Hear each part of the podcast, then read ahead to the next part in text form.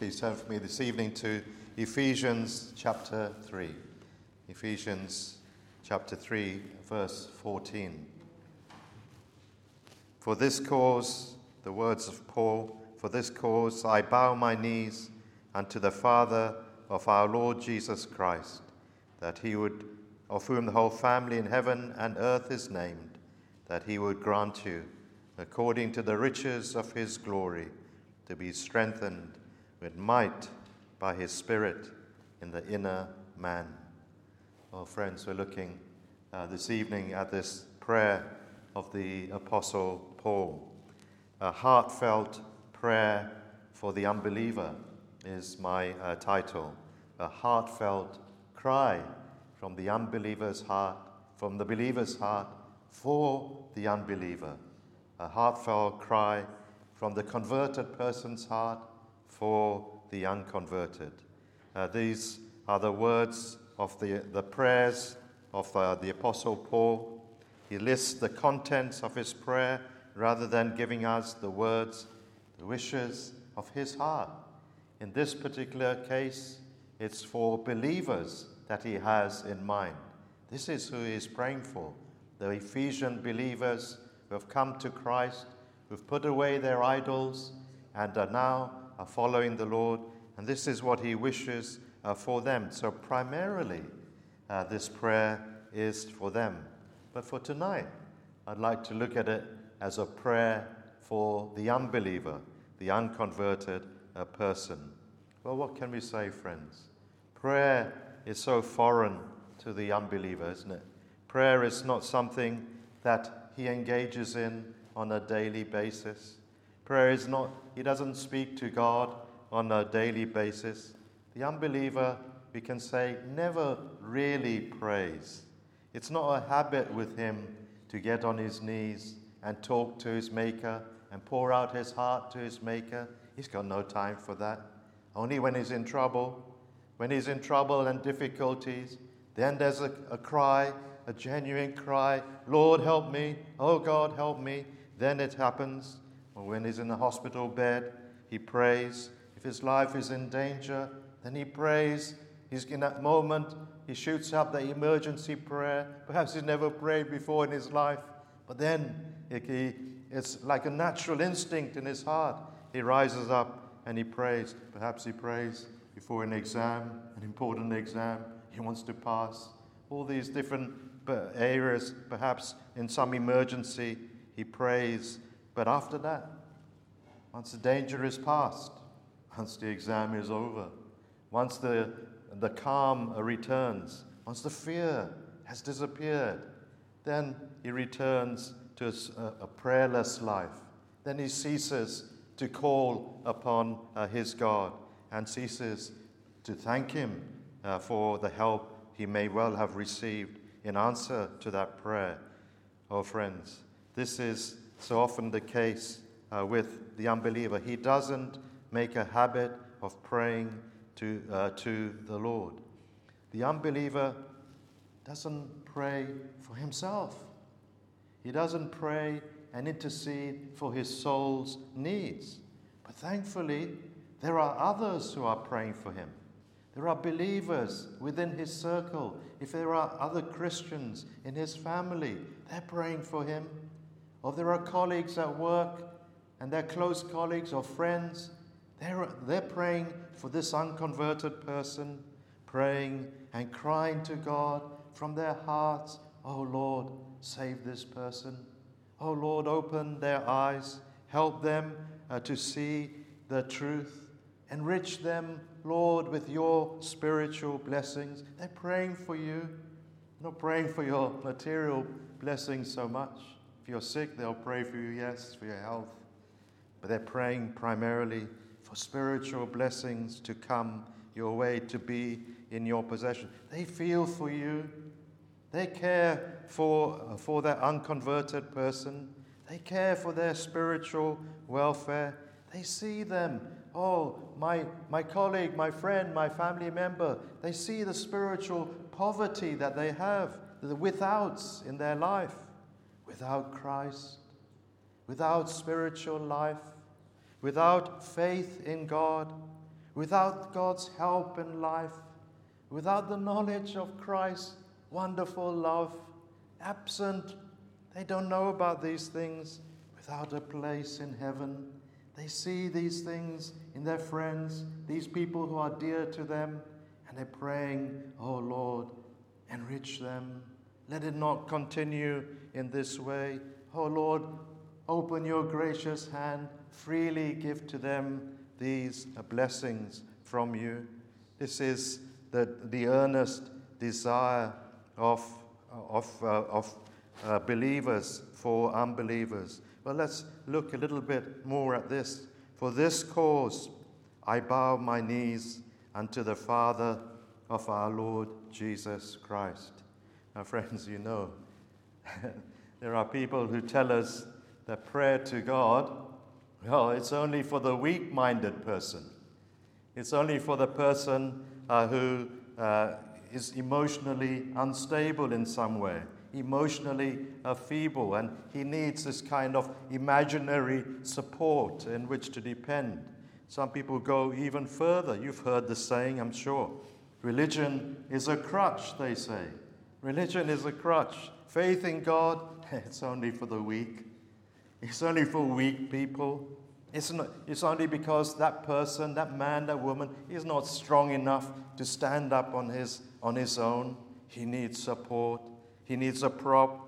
He needs the strength in numbers, and he has that in religion. You may have heard of Ted Turner. Ted Turner is the founder of uh, CNN. And uh, he said, Christianity is a religion for losers. That's what you are. You believe in Christ, you're a loser. That's why you turn to Christ. Is it true? Is this true? Emotionally feeble, imaginary support. Well, you know what Marx said, isn't it? Something very similar along these lines. Religion is the opium of the people, he said. He said, People are so, uh, the, the weak, the poor of the land, they don't have enough, so they must have this illusionary uh, hope uh, in the next life. A, a religion is, gives them this illusionary hope and support for the next life. They should get rid of that hope. They should uh, get on with life here, making their life better in this world. That was his an idea in his philosophy. Get rid of these things. And so he sought to, to get rid of uh, religion and extinguish uh, the faith in Christ and, and uh, this idea of uh, belief in, in the Lord. Well, is it true? is it true, friends, that uh, religion is only a crutch? Well, you only have to look at the person who is here praying to realize it's not. It's not true. Yes, this is the Apostle Paul who's praying. This is the man who had the greatest intellect of his generation and probably the greatest intellect of years and years, the years since then. He had a massive intellect. His thoughts are preserved for us here in 13, 14, perhaps letters of the New Testament, and uh, they've been with us now for 2,000 years.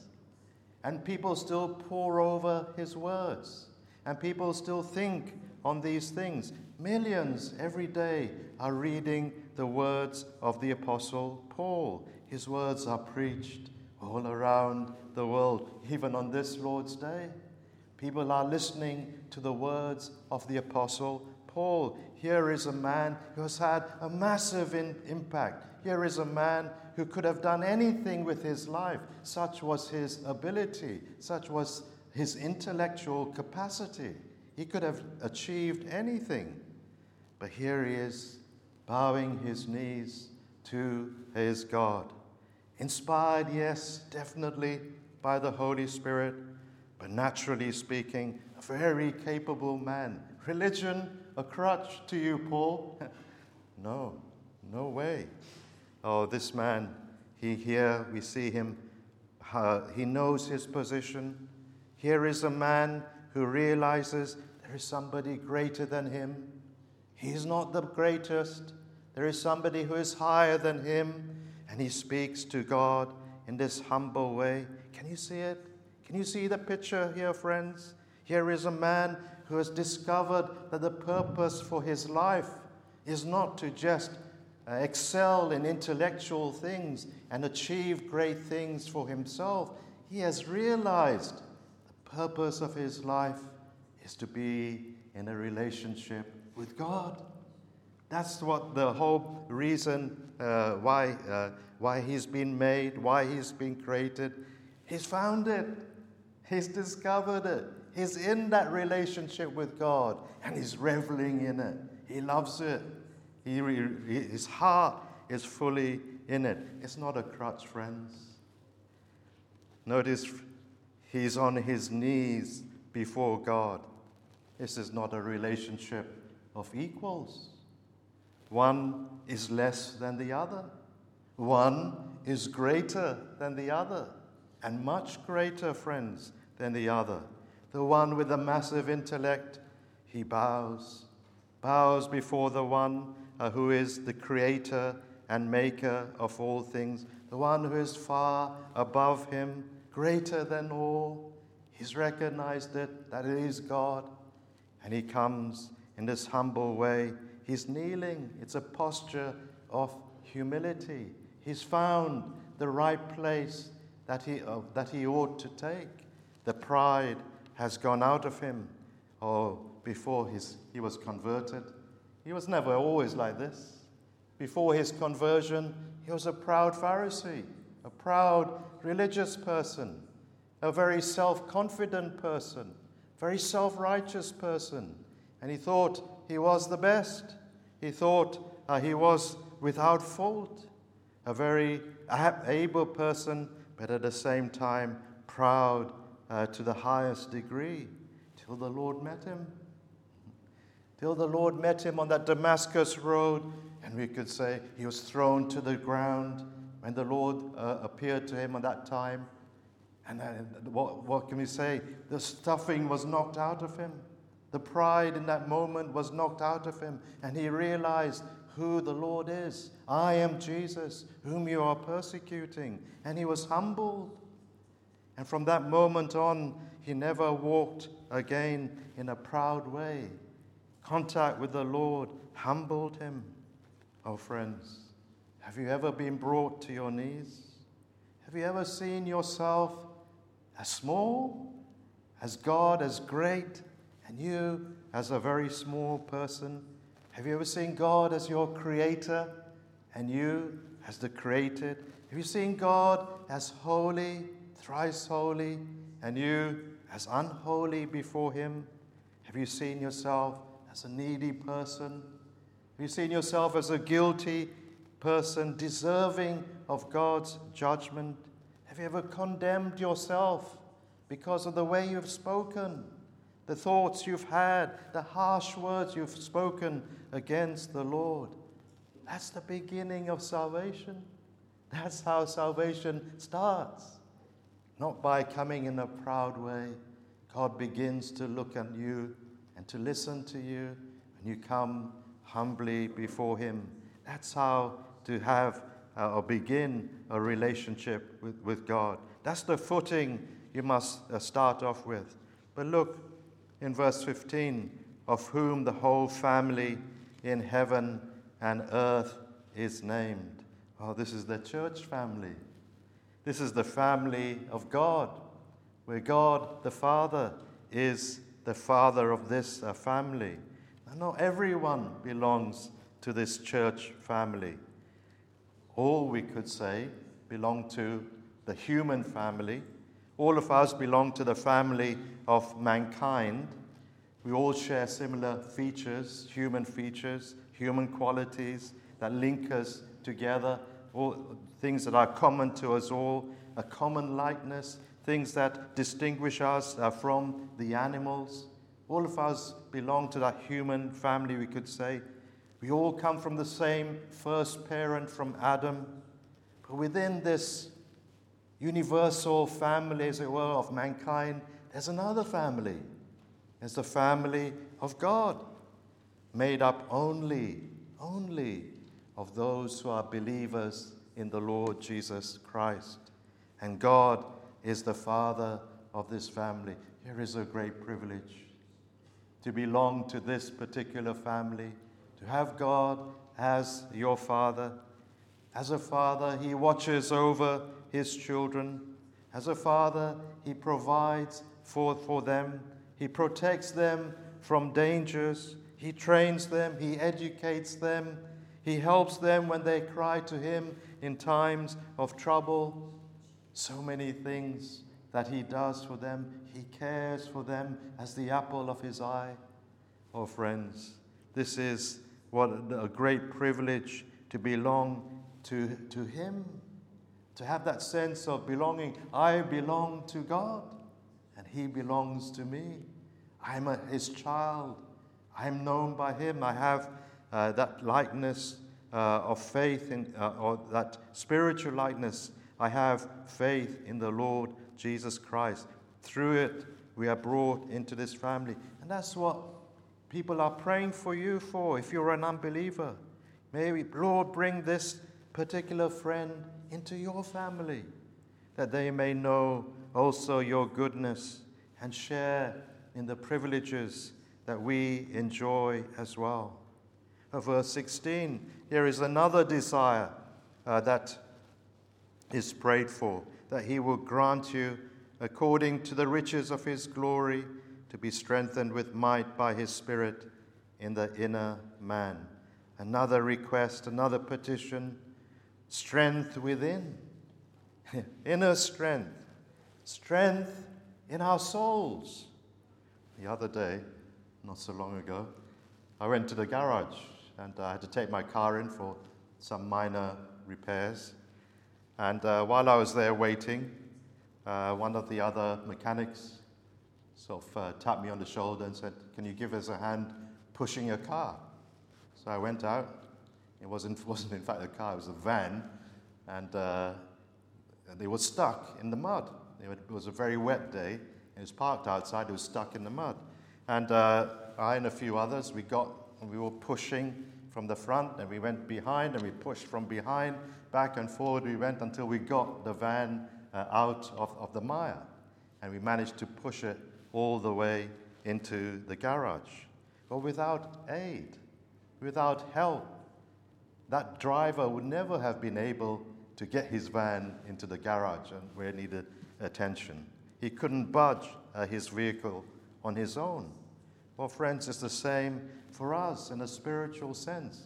There are things in, in our lives there are heavy loads, heavy burdens that is just impossible for us on our own to remove. Weighty burdens that if we tried, we would fail instantly. Loads which we just cannot remove. There's the burden of a guilty conscience. We carry it with us. We try what we can to get rid of it. We suppress it. We, we, we turn our attention to entertainment, maybe, or we try to sleep it off or to drink it off in some cases. It doesn't go away, it always returns. It's impossible for us to get rid of it by our own strength. We need help. There's the load, the heavy burden of a dead soul. Oh, friends, if we are unconverted, our souls are dead. It's like a corpse, a spiritual corpse. We carry around with us into our work, into our homes, a spiritual corpse. We have no power to bring that soul to life again. That soul which enables us to communicate with God, to relate to Him, to have that spiritual life.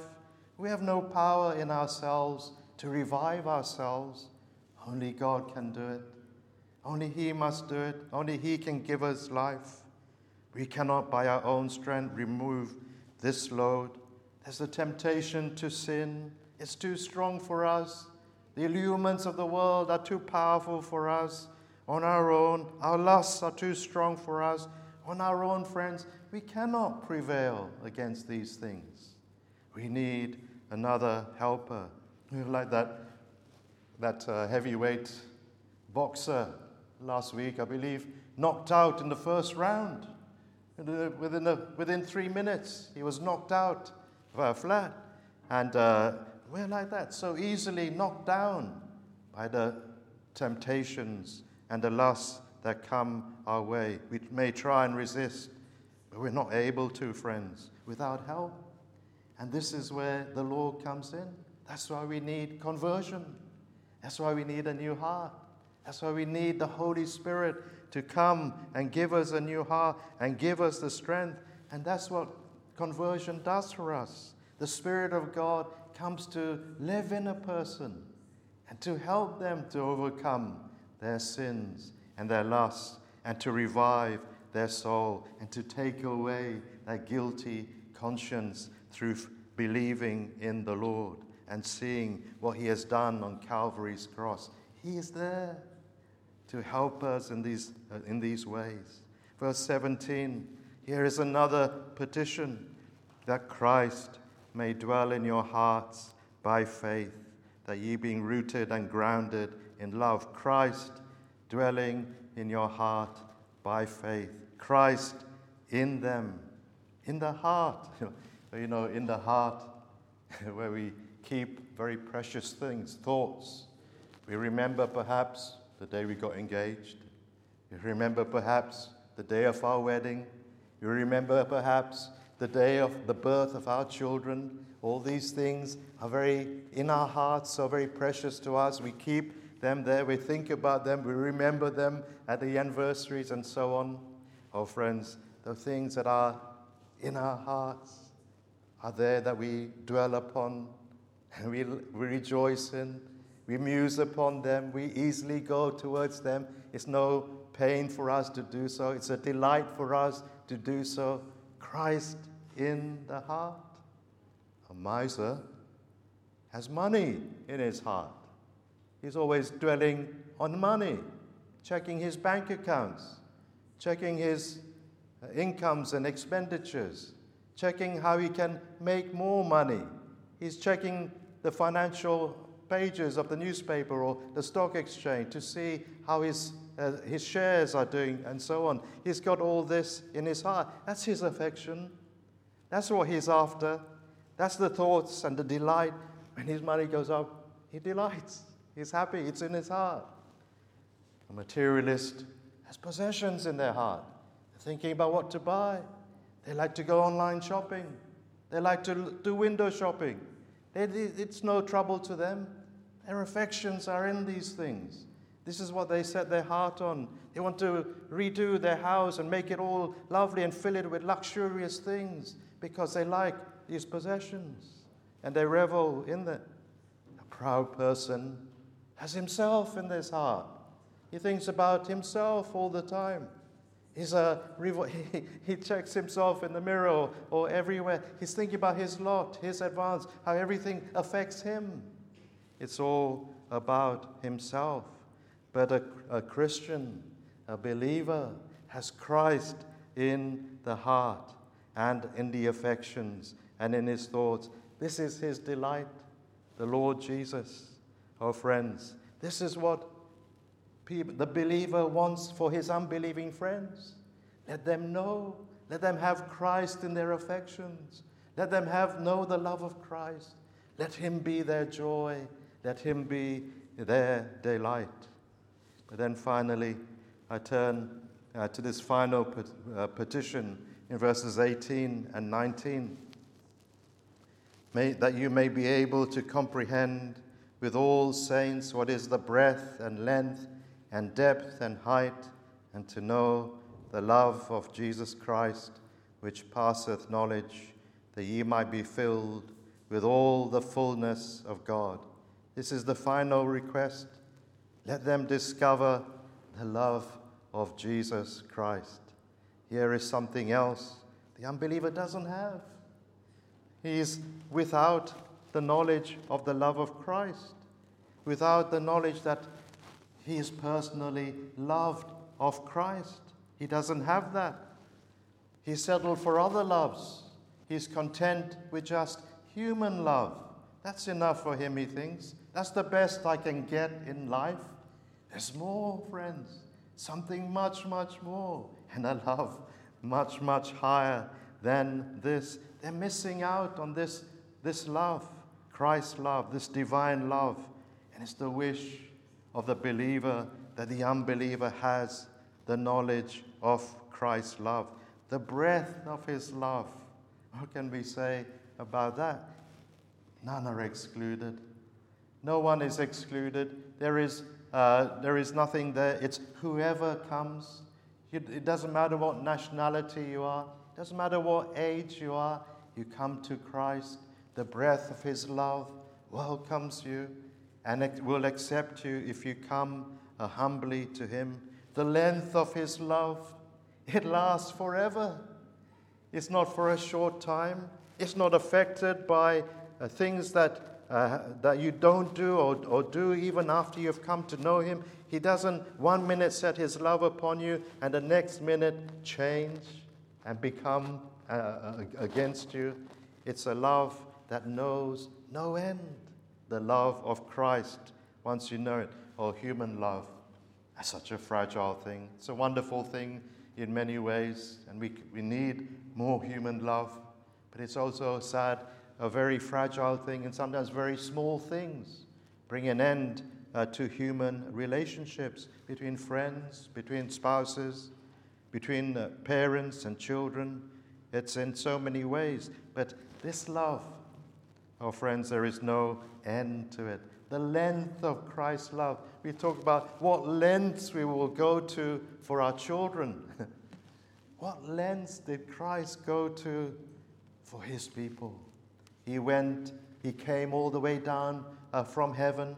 He came into this world, took upon himself a human body. What lengths will you go to, Lord? Is that enough? No, he must humble himself while he is in this world. Is that enough, Lord? You've given us a good example. No, I must go another extra mile. And he went all the way to Calvary's cross the lengths of his love to go there, to, be, to, hang, to hang there, and to be shamefully treated and despised, and then to have the wrath of God uh, poured out upon him, that which should have fallen upon his people, upon those who trusted in, uh, in him, fell upon the Lord Jesus Christ.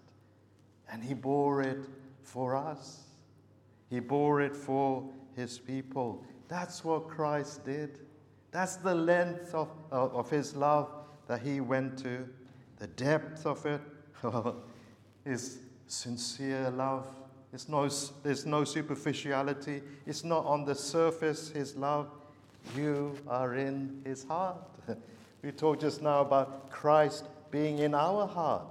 But here it is, you are in his heart. You come to him, you give your life to him, you become precious. You are precious to the Lord. You're of value to the Lord. You are, uh, you are in His heart. You're in His thoughts. It reaches, the depth of it reaches even to the lowest state of life. It doesn't matter where you come from. It doesn't matter how badly you have sinned in life or the terrible things that you have done. Still, the Lord will receive you the height of it, the height of His love. It brings us from that lower state to an exalted state. It brings us to glory. It brings us to heaven. It brings us to be with Him forever.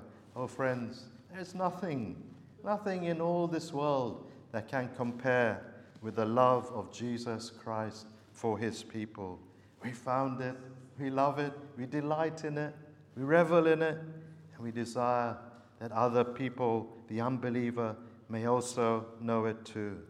Oh, will God hear this prayer? Will God hear this prayer that believers make for the unbeliever? Oh, we hope so. We hope so. We cannot guarantee that it will be so for every single person that we pray for. We don't know. Time will tell. But this we do know. If you yourself get on your knees and you pray to the Lord yourself, this is the guarantee God will hear your prayer. God will answer you. God will bring you into a relationship with Himself if you repent of your sins and you say, Lord, I yield my life over to you. I trust only in Christ the Savior. Save me. Give me that inner strength. Grant me your Spirit. Grant me faith in Christ. Let me know in a great way your love. Bring me to yourself, into your family. He will hear that personal prayer and He will bless you in a way that you could never imagine. Pray, friends. Cry to the Lord for Him. Cry from your heart. You don't have to pick specific words. Pour out your heart before Him. Say, Lord, be merciful to me, a sinner. Let's pray together.